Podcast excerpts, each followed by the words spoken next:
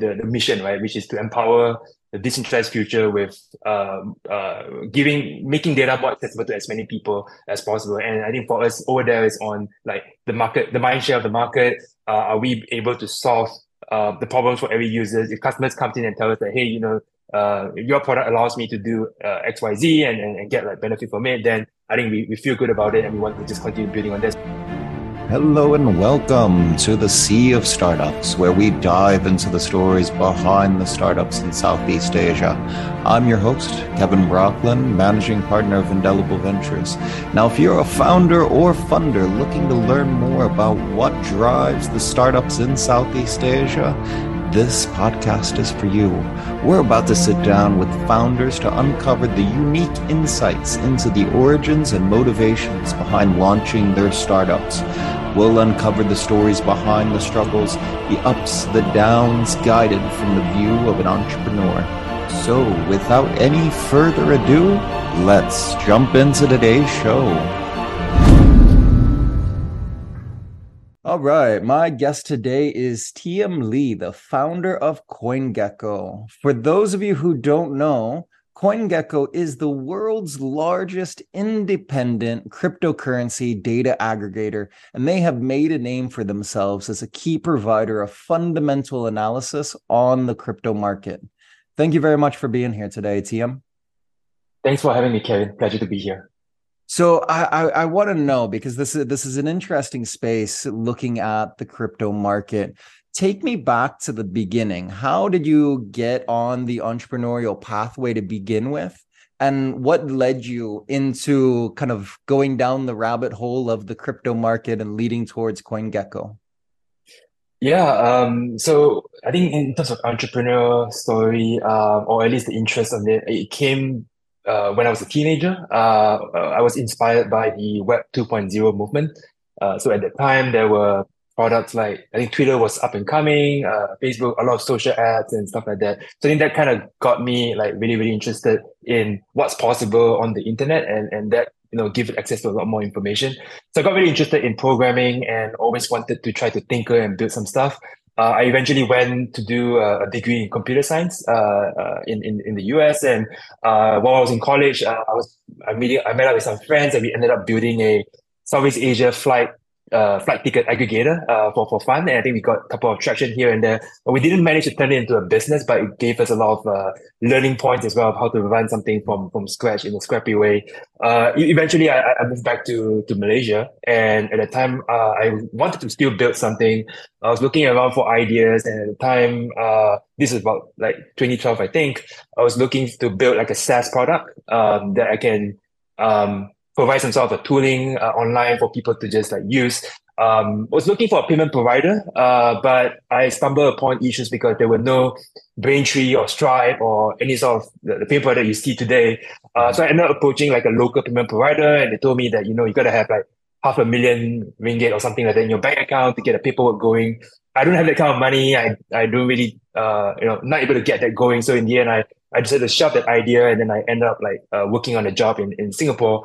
Um, and what happens that uh, in Singapore, I attended like a, a, Bitcoin meetup, and I think that's where I started to meet like a lot of interesting people at the meetup, and really picked my attention on what Bitcoin is. And I ended up like reading up the white paper, uh, and got really really excited about what it can do. I'm always like looking for people to talk about it and discuss about it. That was when also I met my uh, partner Bobby in, in Singapore when I was visiting by chance. And then later on, we decided to try to do something in the crypto space uh, after like just narrowing down like what's possible. But uh, looking at, the, uh, what Bitcoin is uh, at the time, I thought it kind of like answers the question that I have when I was trying to build a SaaS product where I'm not able to find a payment provider. And that sort of like further clicks through like uh, why I think this is like something that is uh, up and coming. And I wanted to explore more into this space. Yeah. Okay, so that's that's still quite early days in kind of the evolution of crypto. I mean, crypto has gone through a lot of ups and downs over the time, but you're go, you're go, you're really going back uh, a decent decent length when you you know your your average conversation with friends or family, most people look at you like they have no clue what you're talking about. Yeah. Yeah, for sure. Like, like everyone, would, everyone thinks that that, that the, the, the Bitcoin people are seen as the crazy ones, I guess. Um, I think we're still crazy right now. Um, but yeah, it was it was very hard to find someone to to just like talk about it and just discuss about it, which is why like the meetups they were like 30, 30 people or so, and yeah. it was really really um, uh, grassroots, and I thought that was really fun. And I think what was interesting to me was I found some uh, developers. So I think at that time there were a lot of uh, meetups in Singapore that were targeted at startups in general and a tech stack and stuff like that. I attended all of them, but I think when I attended the Bitcoin meetup, it's a bit of a mix and there are a few developers in there and, and the developer myself, I thought like this is like an interesting niche that no one is sort of paying attention to and, and uh, I decided to just like be a bit of a contrarian and just, you know, dive into the rabbit hole there and see like what's up. Yeah. Yeah, it's it's it's definitely a bit of a rabbit hole once you get going. There's there's a lot of layers to uncover. And so so you you you you get super interested in Bitcoin, you start getting really interested in I think even at that time period, we didn't really say Web three until a couple years later, but you start getting really into into that that that territory. And so, how did that transition into kind of the product idea for CoinGecko? And what did it look like in those first days when you decided to start building something? Yeah, so I think when we got in early days, uh, it was main. So to the perspective I have is like you know people are trading these coins and people are always talking about uh, consensus mechanism. How can you create a better Bitcoin? It's, it's all mm. all those kind of things. Uh, those are those are one part of it, and then the other one is like businesses. Right, businesses are trying to build uh, products around the Bitcoin ecosystem. So there are like exchanges, uh, exchange operators, uh, point of sale system, um, remittance services and stuff like that. And then I think on our end, we're looking at like, you know, there are potentially other products and business that we can build around this space. And we're just like going down the list. Like the most popular one at the time in about 2014, uh, at least on the advent of the Mt. Gox collapse, like people were just rebuilding the space. Mm. Uh, people were looking at, at building uh, mining uh, mining farms or mining pools, exchanges, local exchanges for fiat on ramp. So we also like gone, gone down the list and, and trying to figure out what to build. And we ended up landing on a data aggregation business, which we thought that maybe we have some sort of advantage because uh, we are not people who have like um, a, high, a large amount of capital to start an exchange or even like deal with regulatory issues and stuff like that. So we decided to do a business that is very uh, intangible and that can scale across globally. So we started off by uh, identifying like what are the problems in the data space. We realized that there is this sort of like information that's all scattered around, and we just wanted to make an MVP that brings all those information together. Things like um, developer activity or community stats of all these different uh, cryptocurrency projects that people are starting up, putting them all in one place and just making it easily accessible to people. Uh, it wasn't a price centric uh, market data uh, from the start, but it eventually evolved into that. But I think that also allows us to um, you know, learn about the space, uh, make inroads in talking to more and more people, and then and then slowly like like uh, gradually evolve the product into something that um, uh, fits like uh, uh, the product market fit of what people want. So I think that's kind of like the, the starting point, and basically just trying to play to our strength of uh, running something that we think have an edge in. Yeah. Yeah, yeah. So so so you kind of censored on that on that data side. You you mentioned something interesting eh, that that the starting point wasn't very price centric. So if you're talking about data, was it more on looking at volume? Was it talking about kind of the data around you know during that time period it was it was a bit like wild wild west where there were new like coin offerings there were a lot of these different things that was coming out was was was where was the the the the central focus of the data if it wasn't price so so yeah, there, there, there's Bitcoin and there's all the other new coins that came out after that, Litecoin yeah. and so on. And, and they're trying to solve uh, new, I mean, even today, like people are always trying to solve new problems with, with tokens and coins and everything. And uh, even up to today, or even at that time, a lot of the focus were on prices and market cap. Mm. And, and that's where everyone paying, is paying attention to. And there are products and services that are doing that already at the time. Yeah. And when we come in, uh, we want to look at it in a different angle. Like there's all these different projects. How, what other data is important to uh, to researchers or traders, right? Things like developer activity. I mean, When a new project comes in, does it attract more developers coming in to build in that in that uh, cryptocurrency, for example? Mm-hmm. Is there a huge community that rallies on it? So, for example, like Dogecoin, when it launched about in 2014, it doesn't have anything too fundamentally, uh, it doesn't introduce anything too fundamentally new, but it has a large following of community compared to the other coins. So we were looking at all those kind of different stats and trying to bring them all into one place uh, for the information of, uh, of visitors or people who are interested in in in, uh, in crypto in general. Okay. Yeah. Now Dogecoin has Elon Musk's entire Twitter following uh staying on, yeah, on yeah. top of it. Um okay, very very interesting. I I think the the it's it's capturing some some interesting data points. Uh, when you when you're talking about how many developers are coming in, are are these things that you know are are data points that are like on chain that you can you can actually find them to where you know maybe there's a DAO and it has like the the the the the, spe- the specific kind of um uh pseudonyms of who's involved within within that particular aspect or how how are you capturing that data yeah, so a lot of the projects are actually using GitHub um, to okay. like maintain. So it's kind of like an open source project. So you can just uh, look at look at the project and then look at how many contributors, look at the popularity of the project, look at the number of commits, pull requests, issues discussed. So that gives us a, a pulse of the activity.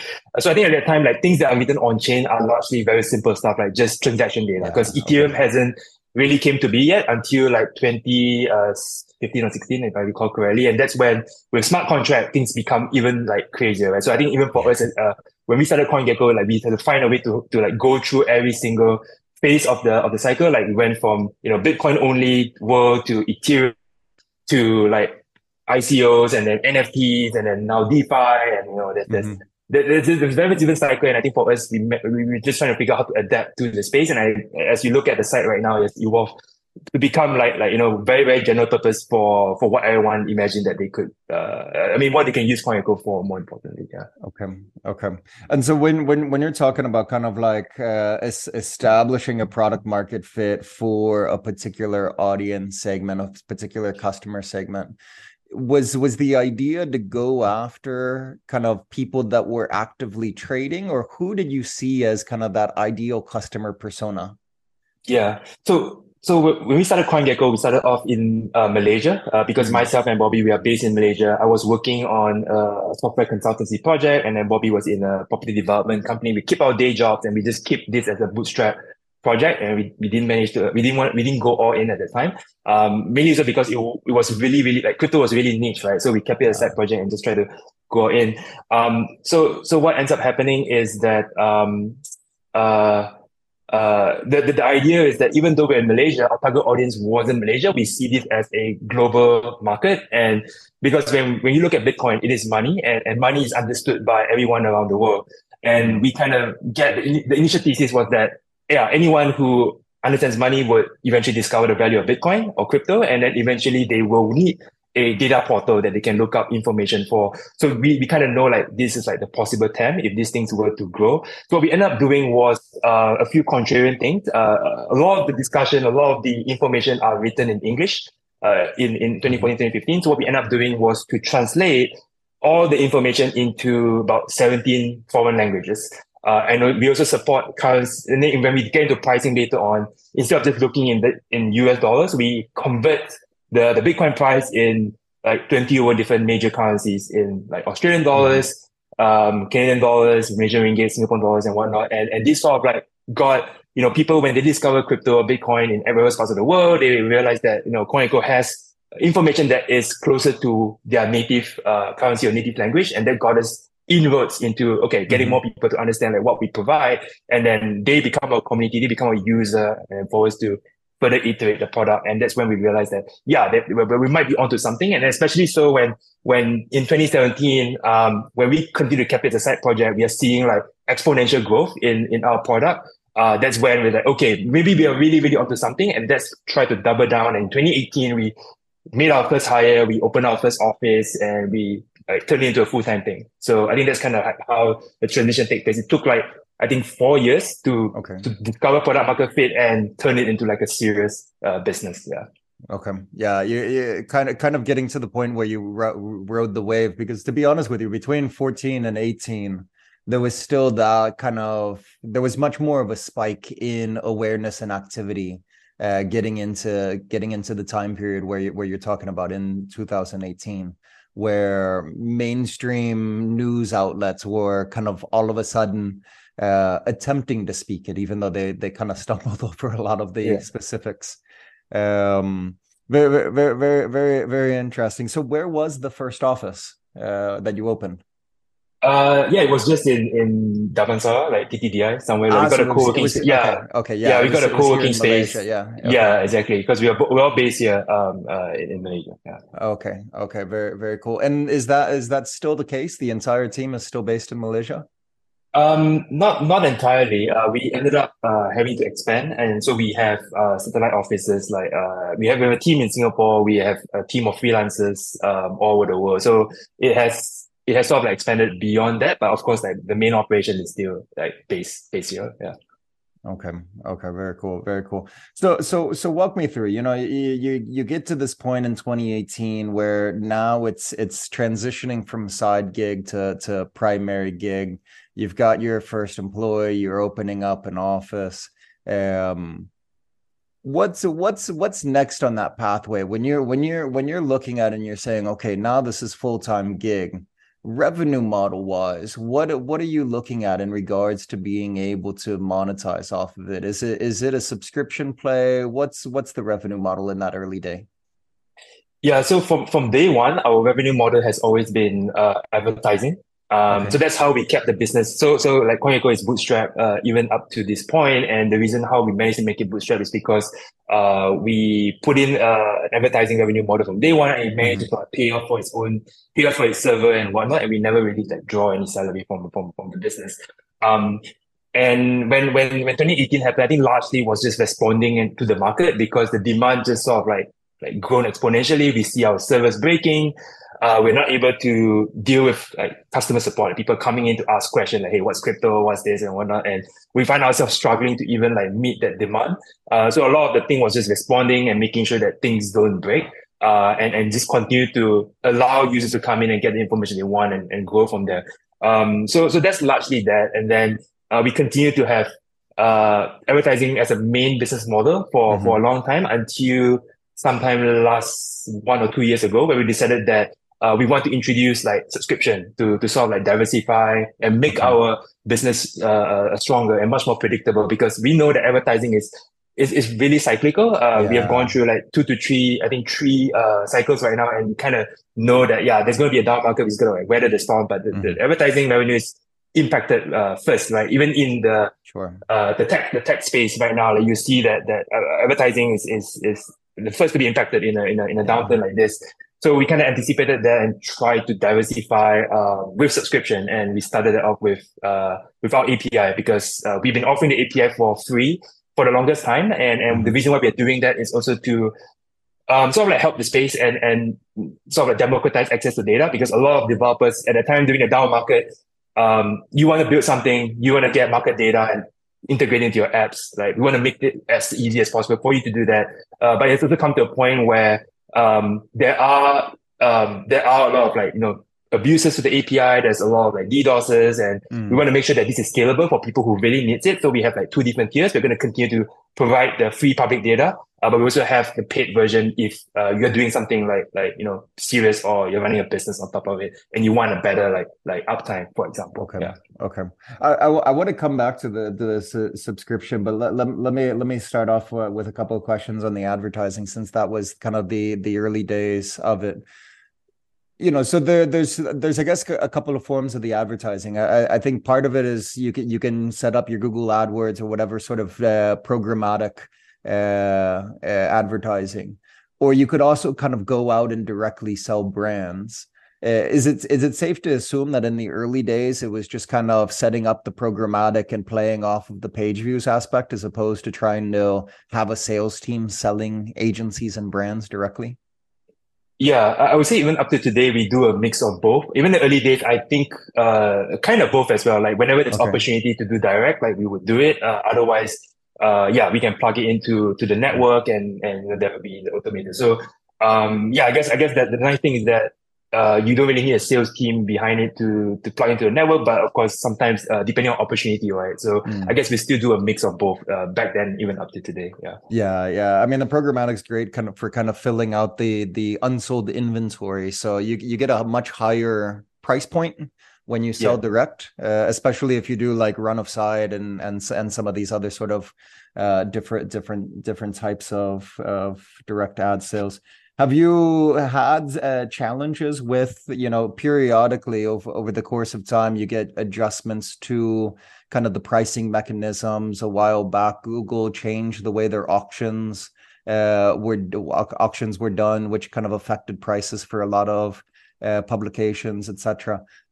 Is is is is that is that also a factor that played into you deciding to need to diversify aside from the fact that these are discretionary budgets you know mm-hmm. marketing has a tendency of being the first thing to cut in yeah. in bad times yeah yeah i don't think it's specifically to any changes from from google i think largely the i mean things things things are, are largely okay for us i think and the reason why we want to move to subscription is to make it more predictable and defensible mm. um because like, like yeah like everything is like down like like you know, crazy 90% or whatever you know in a down yeah. market and um uh and as you mentioned, like marketing is the first to to like the first thing that, that that people look at to to cut, and uh we just want to try to like diversify the business for for long term sustainability, and that will be like the, the, the key point. Yeah. Okay. Okay. So let's let's talk about the API then. So like when when you decided to start charging for it, you you had mentioned that people there there was some abuses, there was DDoS, there were there there was these other sort of aspects. But when you were trying to figure out, okay, I want to monetize it, there's there's there's obvious questions in regards to trying to figure out who within my current user base of this API could I actually charge? And then mm-hmm. there's also the question of how do I determine what I charge? What's what's the what's the price? Yeah. Can can you tell me a little bit about how you guys kind of thought about those two questions? Yeah, yeah, I think uh, it's definitely like running like a new startup within a startup when we were yeah. doing the API business. So um, I think what we ended up doing was really like exploratory. So we didn't really immediately move to a self-serve subscription model uh, from the get-go. Uh, we actually, I think there were a couple of requests that came in like, hey, they're looking for higher rate limits, they're looking for something more stable, they're looking for dedicated infrastructure. I think so. There is like customer requests that uh, we are we need to do something like this, and then what we end up doing was just jumping on a conversation with them, making sure that that we we we get we understand what they need, and then just ask them like, hey, do you have a budget for this? And I think somehow we landed on a on a on on a number that that works well for both sides, and then that becomes like a like a like an anchor point for a particular like enterprise arrangement that we did with with the customer.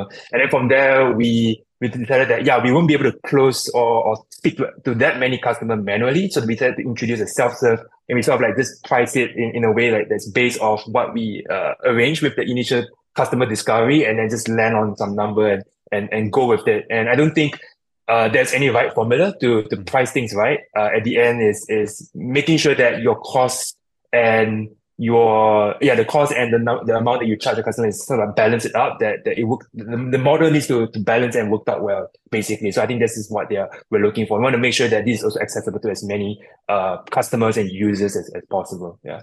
Okay. Okay. And what what was what was the what was the mechanism in order to send them notification notifications? So you can't you you you you emailed out or something along those sort of lines and just kind of said hey here's here's what's going on. We're splitting free tier and paid tier. Here's the difference. Sign up if you want that's that sort of thing? Or what was the what was the messaging that you sent out? Yeah so we so the thing is that the, the API that we had were sort of like public. So uh. we that there is a difficulty in identifying like the customer. Mm. Although sometimes uh, we do know that some some like some sites are using the API like like openly, and then we do try to approach them. Um, but I guess on our end is is um whoever that we can identify, we try to do it. Uh, but if we can't, then sometimes, as I mentioned, like our free API is is is pretty unstable because it's public, right? And and and there is like all kinds of traffic coming in, and sometimes we we, we, we, we have to sort of like close the API for a bit to make sure that things uh, gets fixed and then sometimes trying to impose some limit on some very suspicious looking uh, pattern and stuff like that. And our, our, you know, when we work with CDN partners, we also ask them like, hey, how can you help us like combat like uh, all these all these weird things? And um, so I think like if, if, if the customer wants something stable, like they they would generally uh, gravitate towards uh, a paid version because that has its own infra and because it's a key and everything, it's less susceptible to uh, spams and whatnot. So it, it's two different kind of product. And I think also because if, if developers are familiar with the API that we provide, the paid one is not anything too different. It's just basically adding a key and then your app will just run uh, as it is. Yeah. Yeah, yeah, yeah. It it just it just kind of improves the stability. Is there a difference in the data set as well? Is is there premium data that you're putting through the the paid version? Yeah, so uh, we are definitely trying to iterate the, the the the pro the pro API, and we are introducing some new exclusive endpoints that only the paid users will get. And but largely, yeah, I think uh, because we started off with the free API and we migrate over, we also want to make sure that whatever that's available on the free is also available on on the paid version. And yeah, so I think any sort of iteration or innovation, we will definitely like uh, provide it to the to the paid exclusive customers first to, to let them to try it out and get like access to it. Yeah. Okay, very cool, very cool. Um, so so when when you're when you're looking uh, in your kind of product roadmap, uh, what and to the extent that you're able to disclose, uh, mm-hmm. what what is kind of your vision of kind of the next next steps in the evolution of CoinGecko? What what what can we expect coming out in the future? Yeah. So we see, uh, so we kind of we're, kind of optimistic about the crypto space uh, and the blockchain space, uh, Web three, like to put it. Um, we see a future in the next like ten years or so that there will be millions of tokens uh, representing all kinds of assets, both digital, both uh, digital and like uh, physical, uh, in the form of fungible and non fungible. And uh, if there's going to be that many many tokens, and I think people are going to have trouble like making sense of all this data and information. And I think for us at CoinGecko is to continue to empower the space by building all the ancillary services uh, to sort of like um, uh, provide market data, provide information about all these different tokens. So we have also recently launched a relatively new product called Gecko Terminal uh, sometime last year. And this is an on-chain first um, token explorer, which allows us to get prices and market data for um, uh, tokens that are launched on the chain. And that allows us to keep up with the space. So largely is um, you know, you, you see like, like everything is like data centric, market data, and we want to do this really, really well and like, like give this value back to, to, to the space. And, and that remains our, our, our focus. Yeah. Okay. Is, is, is, is, is the, is this terminal also a paid product or is this something that's open? The terminal is a, is a, is a, is still open. It is open to accessibility and, mm. um, the the API is currently in beta, so it doesn't have the same stack as the the, the API. We're still toying with a few uh, um, uh, features and talking to customers. Again, it's like building another startup uh, within a startup, and there's a lot of trying to look for product market fit, customer discovery, and stuff like that. So uh, it's currently openly uh, available, and, and, anyone can just like plug in into the API and build something if they want to. Yeah. Okay. Okay. Uh, and so, and so, you know, I, I, I'd, I'd, I'm, I'm sure I'd get a lot of messages if, if I didn't ask questions about like the your perception of the overall uh, crypto market. So if, if, if, if I can, let me, let me ask you a few questions on that because, you know, right now I'm from the U.S. originally. Right now, it seems like a really bad time uh, in the US from a regulatory standpoint. Coinbase just ended up suing the uh, the the the SEC and and all of this. How do you see kind of the challenges of the geopolitics, things that are completely outside of your control? Do you see these impacting the level of interest from kind of demand for the data that's coming through your platform? Mm-hmm. Yeah, I, I think that's definitely a, a key risk or a concern. And I think on our end is what we can do is just to observe the space and try to make our, our, our best guesses. But again, we will never be, be right about it. I think on our end, the barometer that we use is less so about um, the macro and whatnot. We used developer interest because we believe that um, uh, what we are seeing right now or at least in my in my opinion, like what I'm seeing right now in the Web3 space is very similar to Web 2.0, mm-hmm. uh, 10, 15 years ago, where developers were coming in, uh, building products and services on top of API, open API standards, and just mashing up different uh, services together. And and kind, I'm kind of seeing that right now, where developers are coming to this space. Every, all the data is on chain, it's protocols, and you know make use of that and build new products and services. And if that turns out well, there will be use cases that and uh, there will be new use cases and problems that get solved and that will pull people in to want to use these products, right? It may not be the kind of product that we are very familiar, like, you know, financial transaction or whatever. That's, mm-hmm. That could be one use case, but it could be many, many other use cases as well, like social media, um, uh, governance, and, um, uh, you know, there can be unlimited use cases for, for crypto in general. And that, that is probably like the, the measuring that I would use in terms of like what drives demand. Uh, mm-hmm. And those are things that, that we can, I think we can better control. Uh, but of course, there's a lot of like um, uh, external factor as well that we have to consider. But this is like the the, the main like uh, thesis that we have at least. Yeah. Okay.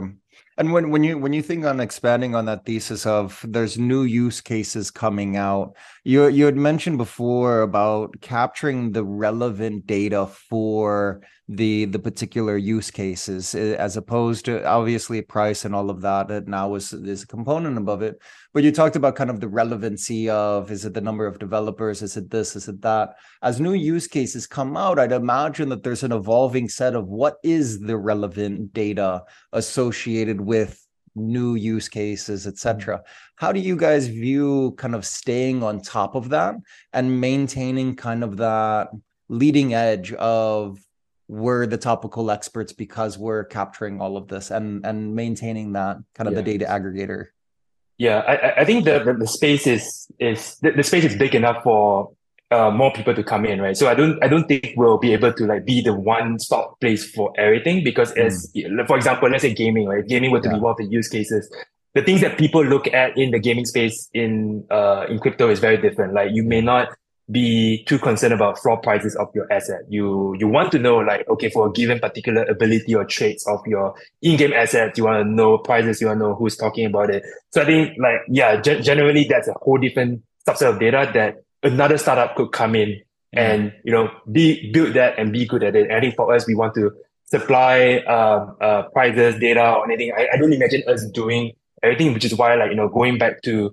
how the API is powering the space is helping developers coming in focus on their use case. If you need prizes, you know, we are there to do the heavy lifting for you. And we want to do that really, really well. Will we go into other, uh, uh, data sets? Uh, that really depends on the opportunity and, uh, are we able to do that well or not? And I think if you get into the space, you want to make sure that we can maintain and, and serve the market, uh, at the best of our ability. But otherwise, core, core competency is always, um, the thing that we want to sort of like, um, you know, uh, make sure that we, we, we are good at. Yeah.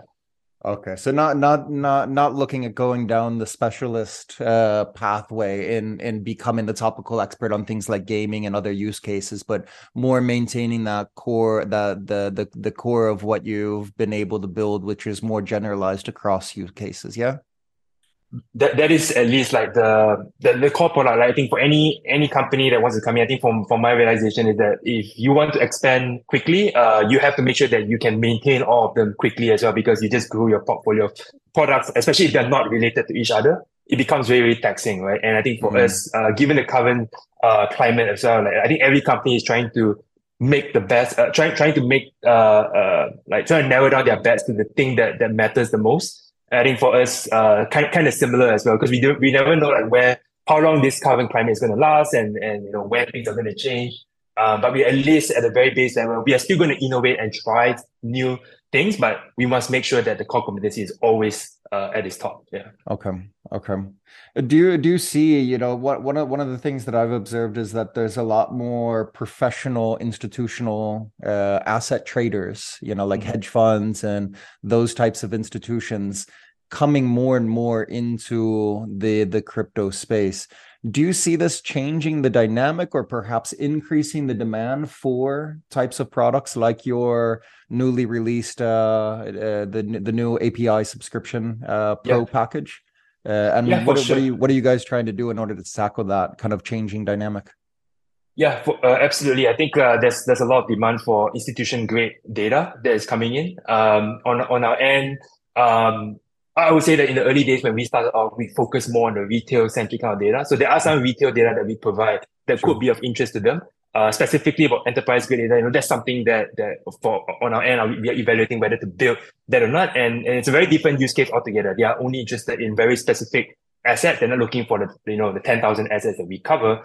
Um, so that's a, a, uh, even that itself is like a market on its own that there are other players that are good at that. And for us, it's like, do we, uh, do we want to get into the space or do we continue to do what we are good at? And I think like the on-chain strategy is also like something a bit more contrarian as well. And um, yeah, I guess going back is that the, the, the space is just growing, growing, exploding. And um, there's just many players that, that can get involved and uh, choose the, the vertical that you want to be good at. Yeah. Okay. Okay. Uh, for for the for the institutional grade data, I know, I know one of the things that I've heard discussed, and I'd, I'd be curious to get your opinion on this, is that because of the nature of Web three, there's there's there's a proneness to some of the activities that happen and kind of the the the public stock market sort of activity where you'd have things like pump and dump. You'd have some of these different ways to inflate asset prices where in the web three when the web three space it can still happen but because the the data lift in order to identify those sort of activities is still relatively new that institutions are more and more demanding kind of products in order to be able to kind of filter the BS radar kind of aspect of it. Do you see that within the community or or am I kind of going too far on a tangent there? Uh, yeah, I think the there, there are various um, there are various proposals on the table. I think some products uh, or services out there are kind of doing that, or you could use a mix of different services, right? So um, uh, as long as the transaction happens on chain to some extent, um, you you would generally be able to like sift through the data. So like it could be transaction flows or behavior. I think there's some on chain analysis company that allows you to do that. Uh, then when it comes to um, the exchange behavior, and that's very similar to a traditional stock, uh, stock exchange, right? You can look at the order book, you can look at the trade that's mm. filled, uh, you can discard some trades that you think is uh, too thin, even though like it moves the price, and that begets about uh, that relates to liquidity of of the exchange. So I think a lot of the things that were applicable there will also will be applicable here. Uh, of course, when it comes to on chain trade, then uh, you start to look at the the pattern and the behavior from the on chain analysis company. So there are uh, some other services out there that that allows you to mix and match and and try to get the best kind of data you want. Okay. Okay. Very interesting. So so we we've we've talked we've talked about kind of your your outlook for the future, where you sit in, not going too specialized, uh, that you wanted to keep open data in order to create more more access, etc. So when you look at kind of the activities of CoinGecko and and and whether or not you guys are succeeding uh, at your goal, aside from obviously eh, the the financial side of it uh, how do you guys define success as an organization when you're when you're looking at accomplishing this mission yeah i guess on on our end is um there, there's always the, the the the mission of the company and also the business priority so i think business priority uh, you go down to to hard metric numbers right like uh, is is the company financially healthy? Like uh, our is our subscription growing? So those are things that will keep the business going, and we have to have those kind of thing. Then the other one is sort of like the the the, the mission, right, which is to empower the decentralized future with um, uh, giving making data more accessible to as many people as possible. And I think for us over there is on like the market, the mind share of the market. Uh, are we able to solve uh, the problems for every user? If customers come in and tell us that, hey, you know, uh, your product allows me to do uh, X, Y, Z and, and, and get like benefit from it, then I think we, we feel good about it and we want to just continue building on that. So I think it's two very different kind of distinct metric. One is very measurable. One is based on the perception of, of the market. And we want to continue to, I mean, we, we look at both of, of this thing in general. Yeah. Okay. Okay.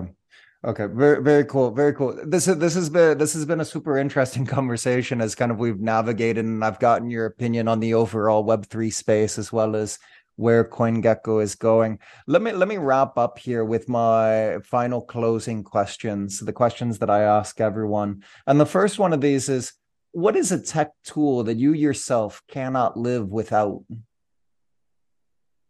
Mm, trying to, I'm trying to think like uh let me see.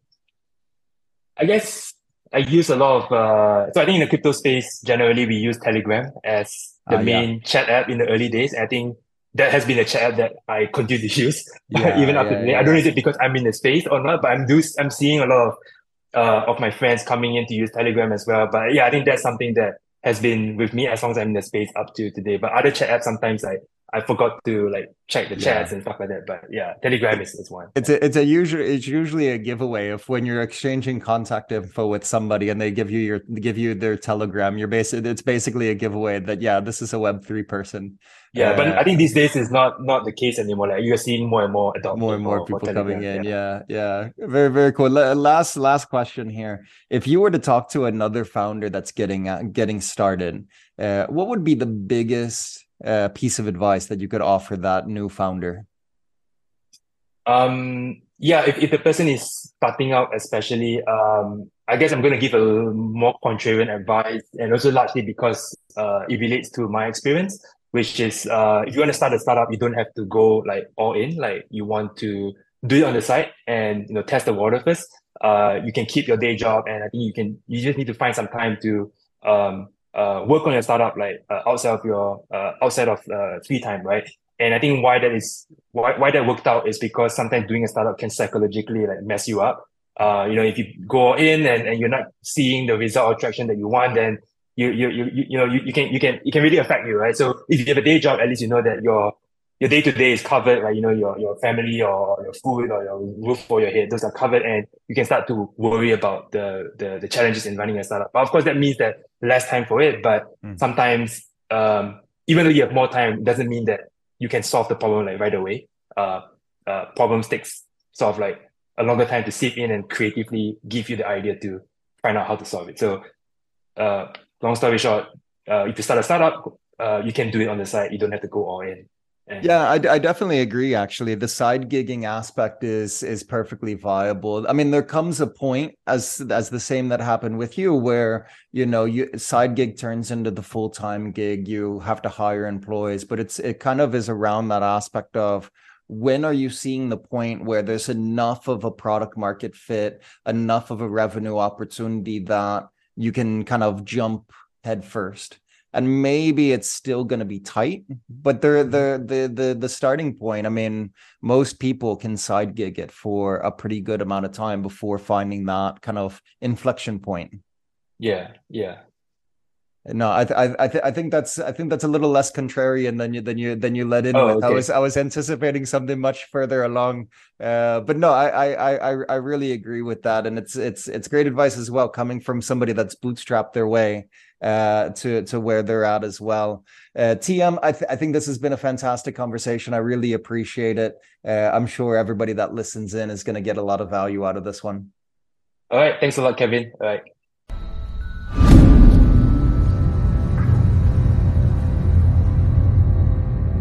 All right, that wraps it up for another fantastic episode of the Sea of Startups. If you've enjoyed this episode, please share it with a friend. Go onto iTunes or wherever you get your podcasts and leave us a review. It's the best way for us to get discovered and to have these startup stories reach a broader audience. If you have any suggestions or would like to get in touch, you can email me at kevin at indelible.vc. As always, I'm your host, Kevin Brockland from Indelible Ventures, and this is the Sea of Startups.